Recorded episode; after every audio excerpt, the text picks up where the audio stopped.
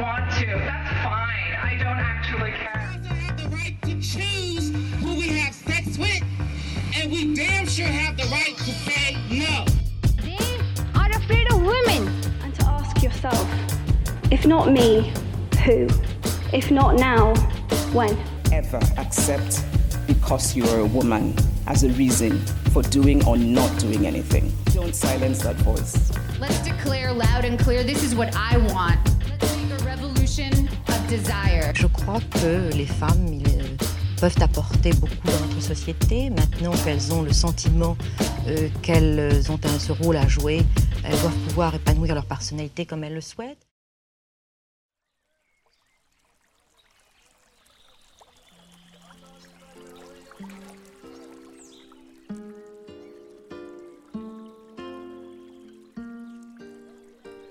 Bonjour à tous et bienvenue dans Mesdames, le podcast où je dresse chaque semaine le portrait d'une femme qui a changé le monde. Comme je vous le dis souvent, il est difficile de trouver un domaine où les femmes n'ont pas eu besoin de se battre pour faire entendre leurs droits. Aujourd'hui encore, certaines activités ne sont pas interdites aux femmes au sens officiel du terme, mais restent difficiles d'accessibilité, que ce soit pour des raisons de reconnaissance, de pression sociale, d'invisibilisation, pour ce dernier thème, je n'ai pas lu l'excellent Comment l'histoire a effacé les femmes de la journaliste, féministe et blogueuse Titu Lecoq aux éditions L'Iconoclaste, mais il est dans ma liste depuis sa parution. Donc je me permets tout de même de vous le conseiller, n'en ayant entendu que du bien, beaucoup de bien, jusqu'à maintenant. Au-delà de faire sortir certaines femmes de l'ombre, le livre semble donner des explications sur cette invisibilisation, d'où le fait de vous le conseiller encore plus. Enfin, tout ça pour vous rappeler que nous n'en sommes qu'au début de ce beau podcast, puisqu'il reste de nombreuses femmes dans de nombreux domaines parfois insoupçonnés, à qui j'ai à cœur de rendre justice. Je ne suis pas la seule à le faire, et beaucoup de supports existent pour vous donner envie d'élargir vos horizons sur ce thème, mais je fais de mon mieux, et j'ai l'impression d'ajouter ma petite pierre à l'édifice tout en continuant à m'informer et à m'éduquer. Tout comme je ne pensais pas que la course à pied était un domaine parfois difficile d'accès pour certaines femmes, je pense maintenant que bien d'autres activités ont leur lot d'héroïnes qui ont chaussé de bonnes grosses chaussures pour défoncer quelques portes. Maintenant, un des aspects où je peux sans trop me tromper affirmer que je n'y connais absolument rien, c'est l'art. Alors déjà, ça ne me parle pas plus que ça visuellement. Là, je sens que j'en offusque beaucoup, mais ne me tuez pas. Autant j'aime les musées d'histoire naturelle avec les bons gros squelettes de dinosaures, vous savez, et de baleines, autant les galeries de peinture, ça m'a jamais vraiment fait plus d'effet qu'un petit lever de sourcil d'incompréhension slash d'ennui palpable. J'ai pas eu l'éducation, je pense, ou la sensibilité euh, tout simplement d'apprécier certaines formes d'art à leur juste valeur, et ça mériterait certainement que je m'y penche un peu plus. Je pense que j'ai des restes d'école, de cours d'art plastique qui me permettent de différencier quelques courants artistiques, même des cours de français, mais honnêtement, ça serait mentir que de mettre la barre de mes connaissances au-dessus de ça.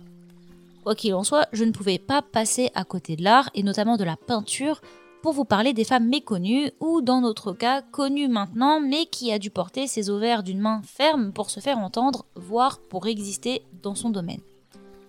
Si l'art et les femmes sont des notions qui vous intéressent, je ne peux aussi que vous conseiller l'excellent podcast que l'on ne présente plus, qui s'appelle Vénus épiait-elle la chatte, présenté par Julie Bozac. De mon côté, et pour continuer cette série de portraits de femmes qui ont changé le monde, je vais vous parler aujourd'hui d'une artiste et d'une femme libre que l'on considère aujourd'hui comme la femme peintre la plus célèbre du XVIIe siècle, Artemisia Gentiletti. Désolée pour mon accent italien, à couper au couteau, donc je ne vais même pas m'y essayer.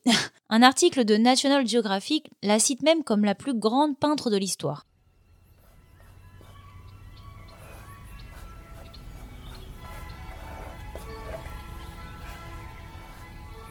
La jeune Artemisia naît à Rome en 1593.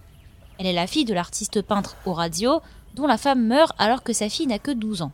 Orazio est un peintre originaire de Pise. À son arrivée à Rome, il devient très célèbre et son style, que l'on appelle le caravagisme, du peintre du même nom, plaît beaucoup. C'est un style de peinture qui représente des modèles humains sans les idéaliser, sans les adoucir, sans y rajouter du drama ou des exagérations qui s'éloigneraient d'une représentation réaliste de l'humain. Si je me permets de vous donner quelques précisions sur le père d'Artemisia et sur son style, parce que ce dernier va avoir une très grosse influence sur les œuvres de sa fille. Petite, elle vit comme on l'exige des femmes de son époque. Peu de sorties, si on ne parle carrément pas de séquestration, un contexte religieux peu propice à son émancipation, elle passe le plus clair de son temps dans l'atelier de son père. Faut savoir que ça a pas grand chose de surprenant, hein. les femmes, elles étaient souvent apprenties en fait dans les ateliers à cette époque, elle observe donc son père et ses apprentis et se prend assez naturellement de passion pour la peinture. Mieux que ça en fait, on remarque rapidement qu'elle est carrément douée dans ça en fait. Elle apprend rapidement à dessiner, à mélanger les peintures, peindre et son style se calque donc assez vite, mais dans une première partie de sa vie seulement, sur le style caravagien de son père. Faut savoir aussi que sans être fille d'un artiste peintre, c'était très dur, voire impossible en fait pour un enfant d'apprendre les techniques liées au dessin et à la peinture. Artemisia réalisa cependant sa première toile, maintenant célèbre et intitulée Suzanne et les vieillards, à seulement 17 ans.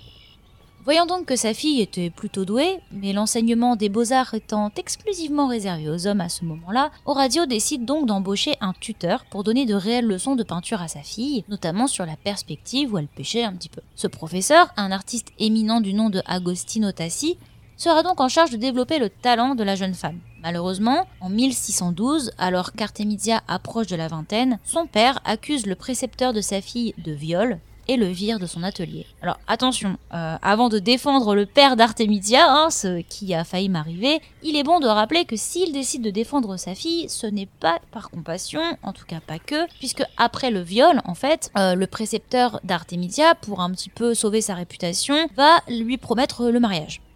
Quand il décide finalement de revenir sur sa promesse et donc de ne pas l'épouser, ça ne va pas du tout plaire au père de la jeune femme qui se sent trahi et qui, à ce moment-là, va défendre sa fille contre son violeur. Je pense que c'est important de le préciser afin qu'aucun d'entre vous ne se mette à visualiser Horacio comme un défenseur des droits des femmes. C'était quand même une grande partie une histoire de mariage et j'imagine d'argent et de réputation. Le drame perdurera un peu puisque le procès contre ce précepteur durera quand même 7 mois procès fera d'Artemisia et plus globalement de sa famille des célébrités puisqu'elle se défend avec une éloquence et un courage assez rares pour une femme de l'époque.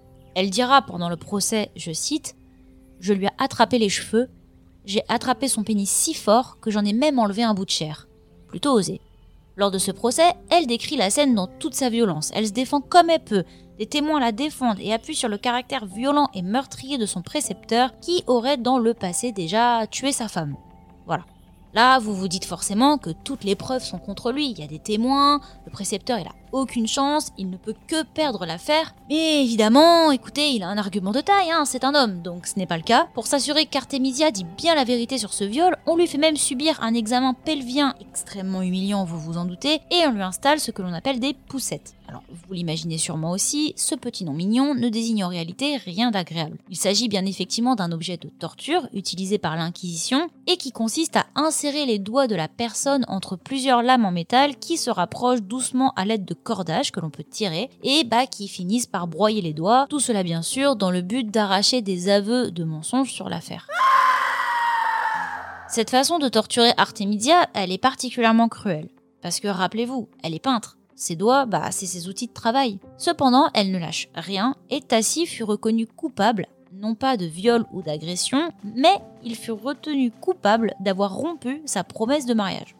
On en est. Il est condamné à l'exil, mais il fait jouer ses relations et finalement, il n'est pas exilé très longtemps et il regagne Rome assez rapidement. La toile que vous croiserez sûrement si vous tapez le nom de Artemisia Gentiletti sur Google Images sera Judith décapitant Holoferne, une toile extrêmement violente qui sent bon le désir de vengeance sur ce drame qui aura marqué sa vie. Plus tard, Artemisia s'installe à Florence, avec son nouveau mari, un petit peintre florentin, et donne naissance à plusieurs enfants, dont deux filles. À ce moment, elle est reconnue comme étant une artiste peintre extrêmement talentueuse. Elle devient amie et entretient de très bonnes relations avec plusieurs artistes célèbres de l'époque. Le fait d'avoir un atelier plus grand lui permet de réaliser des œuvres de taille conséquente, d'où en résultera une abondance créative de nouvelles toiles à ce moment de sa vie. Elle est également la première femme à être acceptée à l'Académie du dessin en 1616 à 23 ans. Cette entrée lui permettra de se faire connaître encore plus, de réaliser des commandes pour des personnalités influentes comme la grande duchesse Christine de Lorraine, le Sophémus Galilée ou encore le petit-neveu de Michel-Ange, et de s'en attirer la protection. Elle perfectionne sa technique, réalise de grandes toiles dont le réalisme frappe ses congénères à tel point que certains corps de femmes de ses œuvres sont recouvertes de vêtements après coup. Suite à une relation compliquée avec son époux, due à une situation financière de plus en plus difficile, les deux artistes se séparent et Artemisia retourne à Rome en 1621.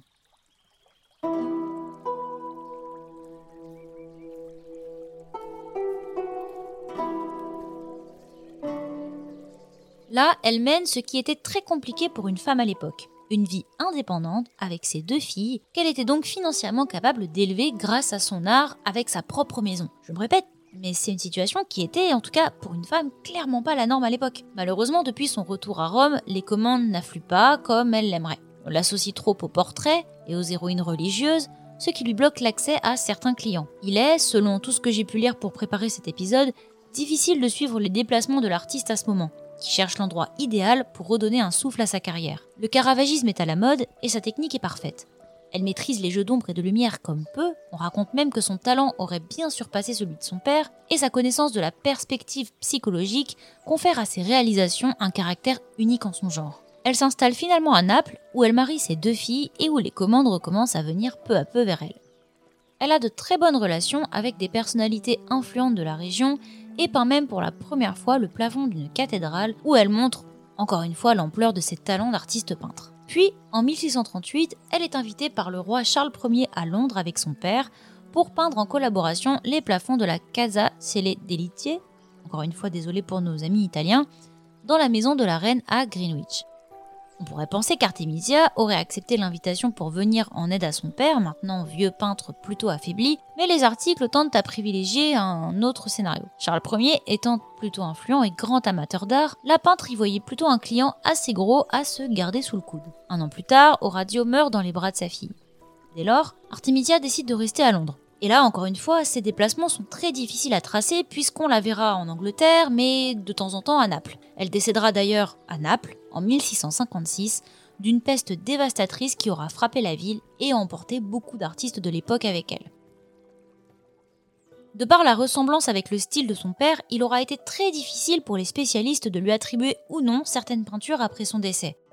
Sa première toile, dont je vous parlais un peu plus haut, réalisée à 17 ans, Suzanne et les vieillards, a même été attribuée à son père pendant des siècles, vous vous rendez compte? Alors que c'était sa toile à elle. Je trouve ça assez dingue. Dès qu'au début du XXe siècle que l'on a commencé à reconnaître le talent et l'impact d'Artemisia, et donc on a pu un peu plus identifier les œuvres qui lui appartenaient réellement. Avant ça, bah écoutez, on pensait que le talent de ces toiles était bien trop important pour appartenir à une femme.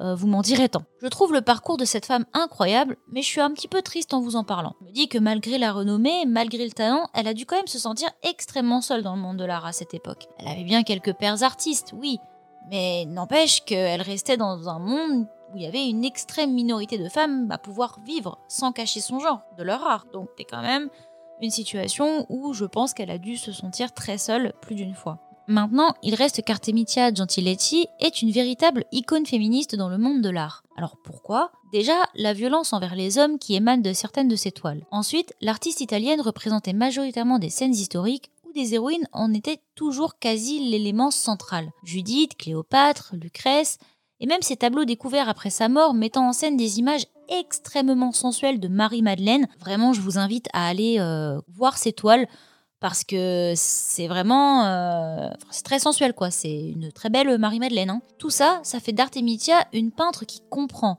et qui sait mettre en image le plaisir la sensualité et la force des femmes elle a également réalisé de nombreux autoportraits et ses traits sont reconnaissables dans plusieurs de ses œuvres où loin de vouer une affection aux hommes ce qui fait sens hein, avec le passé dont elle est victime elle reste plutôt souvent en retrait, apeurée, ou dans des cas un peu plus extrêmes, dégoûtée, voire violente. Oubliée pendant près de 400 ans, mais maintenant reconnue comme une artiste peintre révolutionnaire, on dit souvent qu'Artemisia Gentiletti était une féministe avant le féminisme. Et c'est plutôt vrai.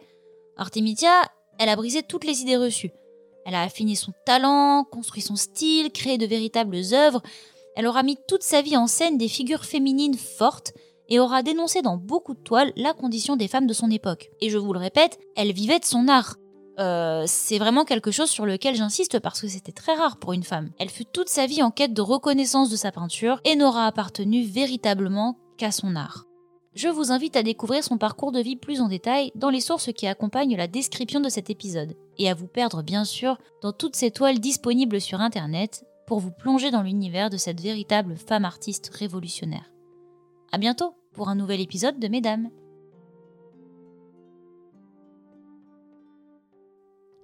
Si vous avez aimé cet épisode de Mesdames, n'hésitez pas à vous abonner au podcast via l'application de podcast que vous utilisez et à me laisser un commentaire et 5 étoiles sur Apple Podcast.